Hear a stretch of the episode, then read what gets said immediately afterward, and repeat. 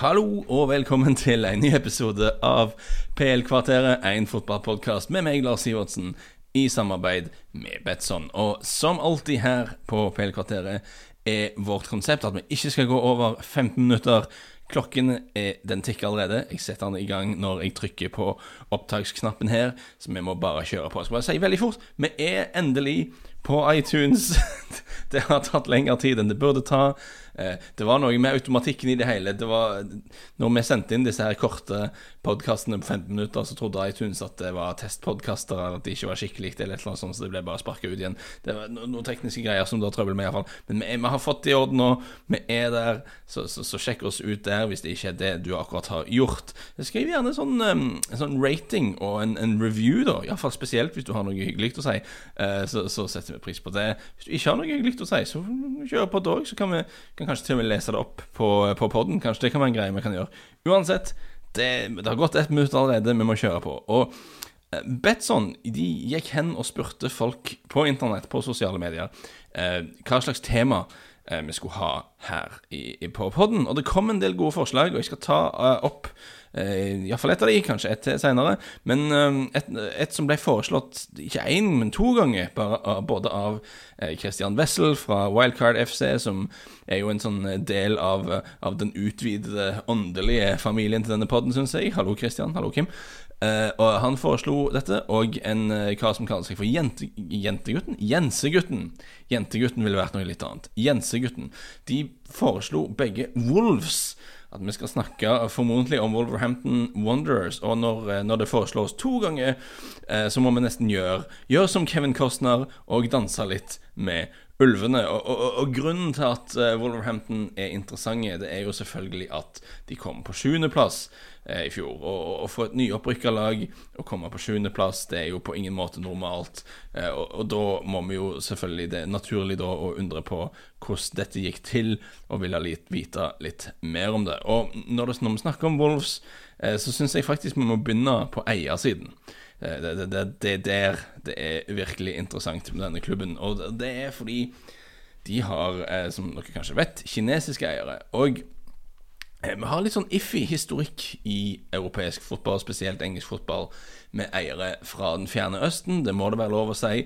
Eh, Thaksin Shinawatra, når han var i City, eh, var ikke så bra. Han var anklaget for sånn menneskerettighetsbrudd og sånn. Han fikk midlene sine frosset, så han hadde ikke noe penger han kunne bruke. Det var ikke så bra. Uh, Birmingham ble kjøpt av en kar fra Hongkong som heter Carson Young.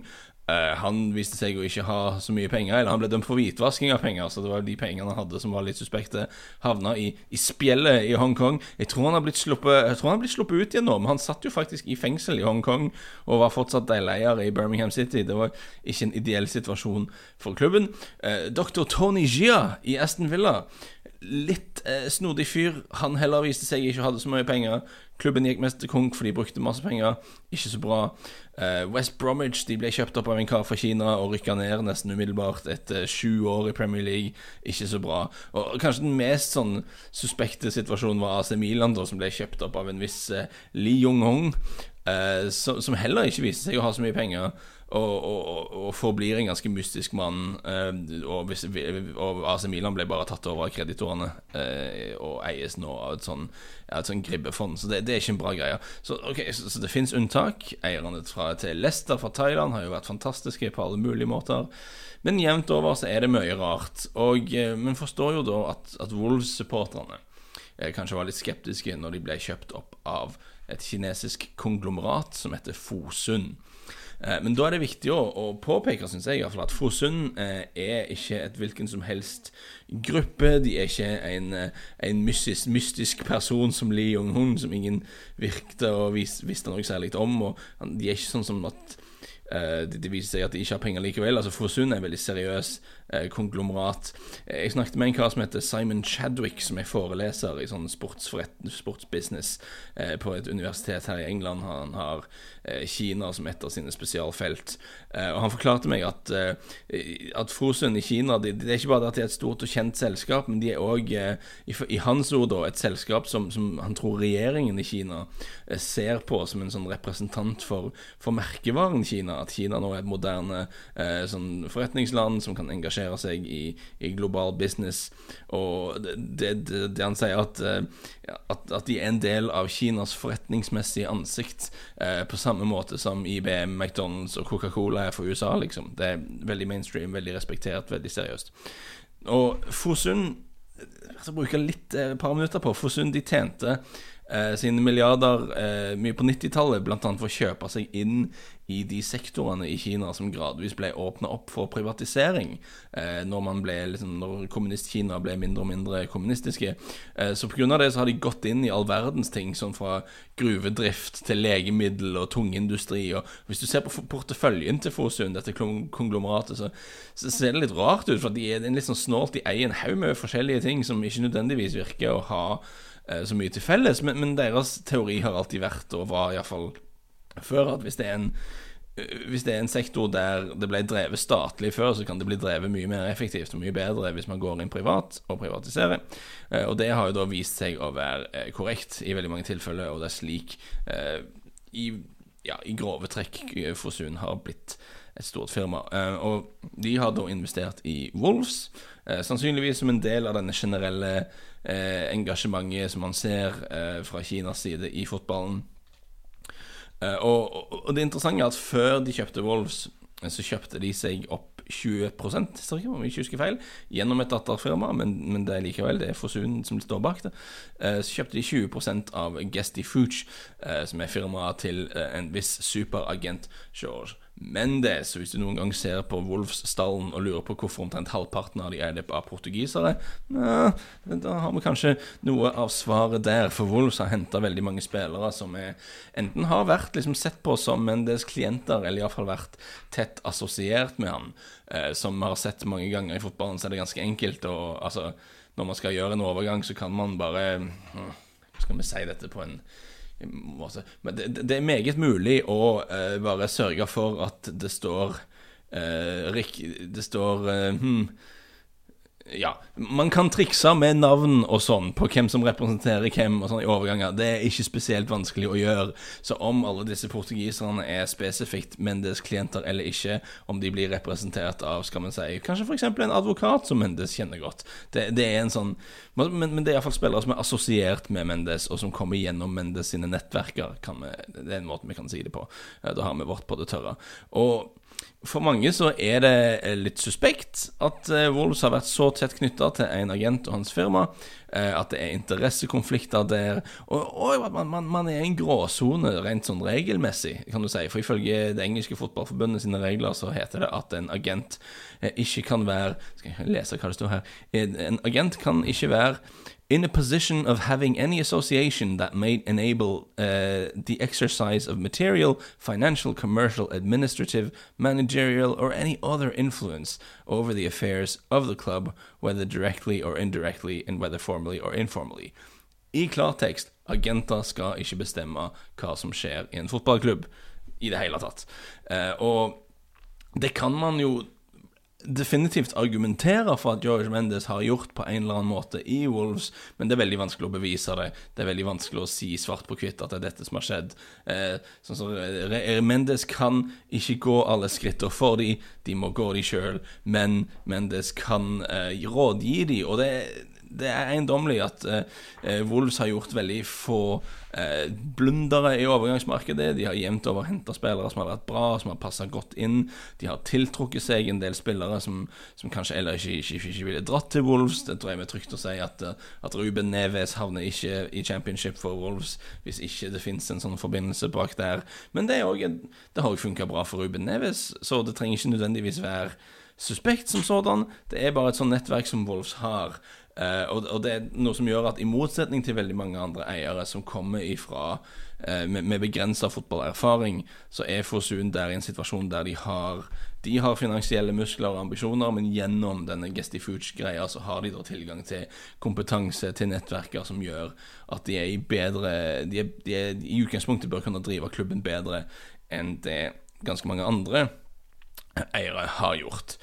Så det store spørsmålet inn mot denne sesongen, er jo skal det fortsette, dette her, denne framgangen til Wolves? Skal de være like gode i år, og skal de være enda bedre i år? Mm. Vi må se litt på dette.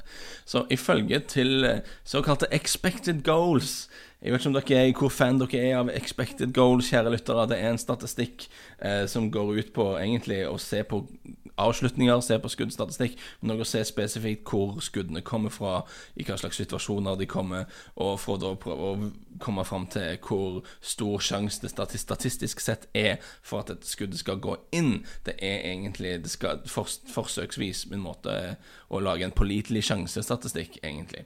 Uh, og, og, ifølge én XG-modell, iallfall, det finnes forskjeller av de, dette, dette er litt frustrerende, noen er bedre enn andre, ifølge den som nettstedet Understat bruker, uh, som jeg liker å se litt på av og til, uh, så burde faktisk Wolves ha kommet på sjetteplass i henhold til sjansene de skapte forrige sesong. De burde egentlig vært over Arsenal på tabellen. Arsenal overpresterte litt i henhold til expected goals. Nå vil kanskje Arsenal-fans argumentere for at det er fordi de har Aubameyang og Lacassette på topp, og at de er mer effektive enn eh, en Wolves-spissene, og at det ikke er noen regel mot å ha effektive spisser.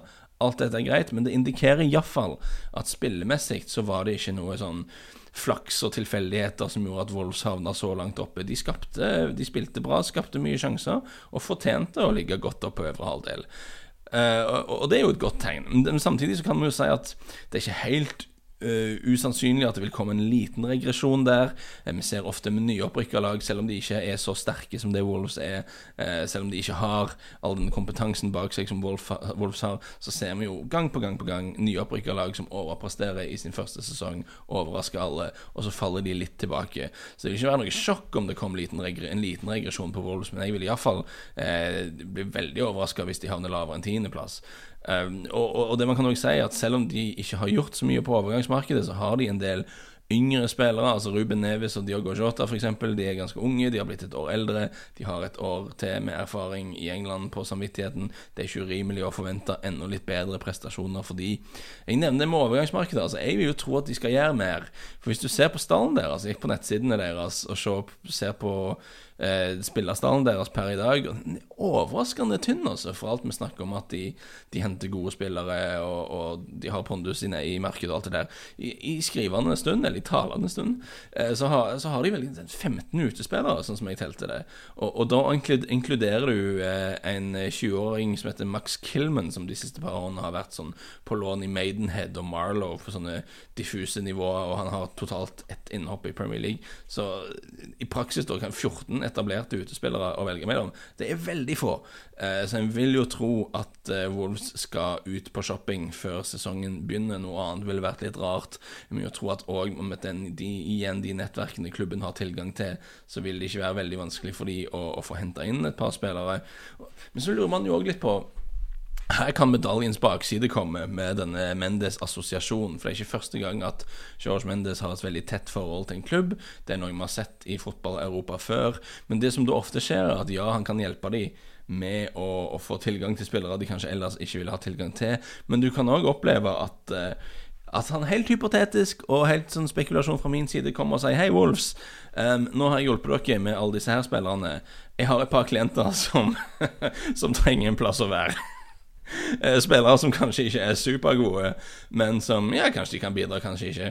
Eh, kanskje dere bare tar så gir en kontrakt til dem, eh, og, og, så ender de opp med å måtte gjøre det. Altså, det er noe som vi har sett rundt forbi Europa i klubber som har vært liksom, i hermetegns Mendes-klubber, at de ender opp med å hente eh, spillere gjennom han som Kanskje, kanskje, de kunne klart seg uten, men som måtte få en plass å være. Så det, det, det, er bare spekulasjon. Det er ikke jeg skal understreke, det er ikke noe som har sett ennå i Wolves, men det er noe som ikke hadde sjokkert meg eh, dersom det endte opp med å skje. Eh, uansett så jeg tror Hvis du spør Wolverhampton-fansen, så er de uansett veldig fornøyde med denne dealen. Det har jo funka utrolig bra for dem. Denne assosiasjonen med Mendes, dette eierskapet av Fosun, selv om det ikke er mange, mange, mange det, er litt sånn annerledes enn det vi er vant til. da Mange vil sikkert oppleve det som litt sånn rart og litt shady. Men, men det har funka bra for dem så langt. Uh, så, så, det er bra fordi de var en av veldig mange sånne falne storheter som gikk og surra rundt i championship uten noen stor framtid. Nå er de tilbake i Premier League, kom på sjuendeplass. Og jeg vil jo si at spesielt dersom de henter et par spillere til, fyller ut denne litt uh, tynne stallen, så, så vil jeg jo mene at de sammen med Leicester, kanskje Everton, er en av de klubbene som er best utstyrt til å snike seg inn på en sånn topp fem-seks-plass. Kanskje til og med eh, snuse litt på en Champions League-plass dersom ett eller flere av de etablerte topplagene eh, ryker på en dårlig sesong. Og det er jo det, hvis du ser på Chelsea, overgangsnekt, eh, ny manager, eh, Arsenal igjen overprestert litt i fjor. Kan de fortsette å gjøre det? Har ikke henta noe særlig. United-situasjonen skal vi kanskje snakke om seinere. Jeg er litt skeptisk til det som skjer der. Og dere hører, ja, det er jo selvfølgelig klokka. Men det betyr at vi har snakket i 15 minutter. Vi har snakket i 15 minutter om Wolves. Det gikk raskere enn jeg hadde trodd. Men igjen, jeg syns vi kom i mål sånn cirka. Dette har vært en ny episode av PL-kvarteret der dere har lært mye om kinesiske konglomerater og hvorfor Wolverhampton Wanderers er så gode. Men jeg syns det er en interessant historie, og det vil fortsette å være en interessant historie. Og jeg er veldig nysgjerrig på om en litt sånn tilfeldig portugiser som ikke er så veldig god, kanskje dukker opp der som en del av denne Mendes-forbindelsen. Det kan fort skje, hvem vet. Men uansett, for now, eh, Wolves har vært et flott bekjentskap i Premier League. Satser på mer bra for de, for de denne sesongen. Og eh, vi, nå, igjen, vi er på overtid. Jeg må slutte å snakke. Takk for følget. Ha det godt.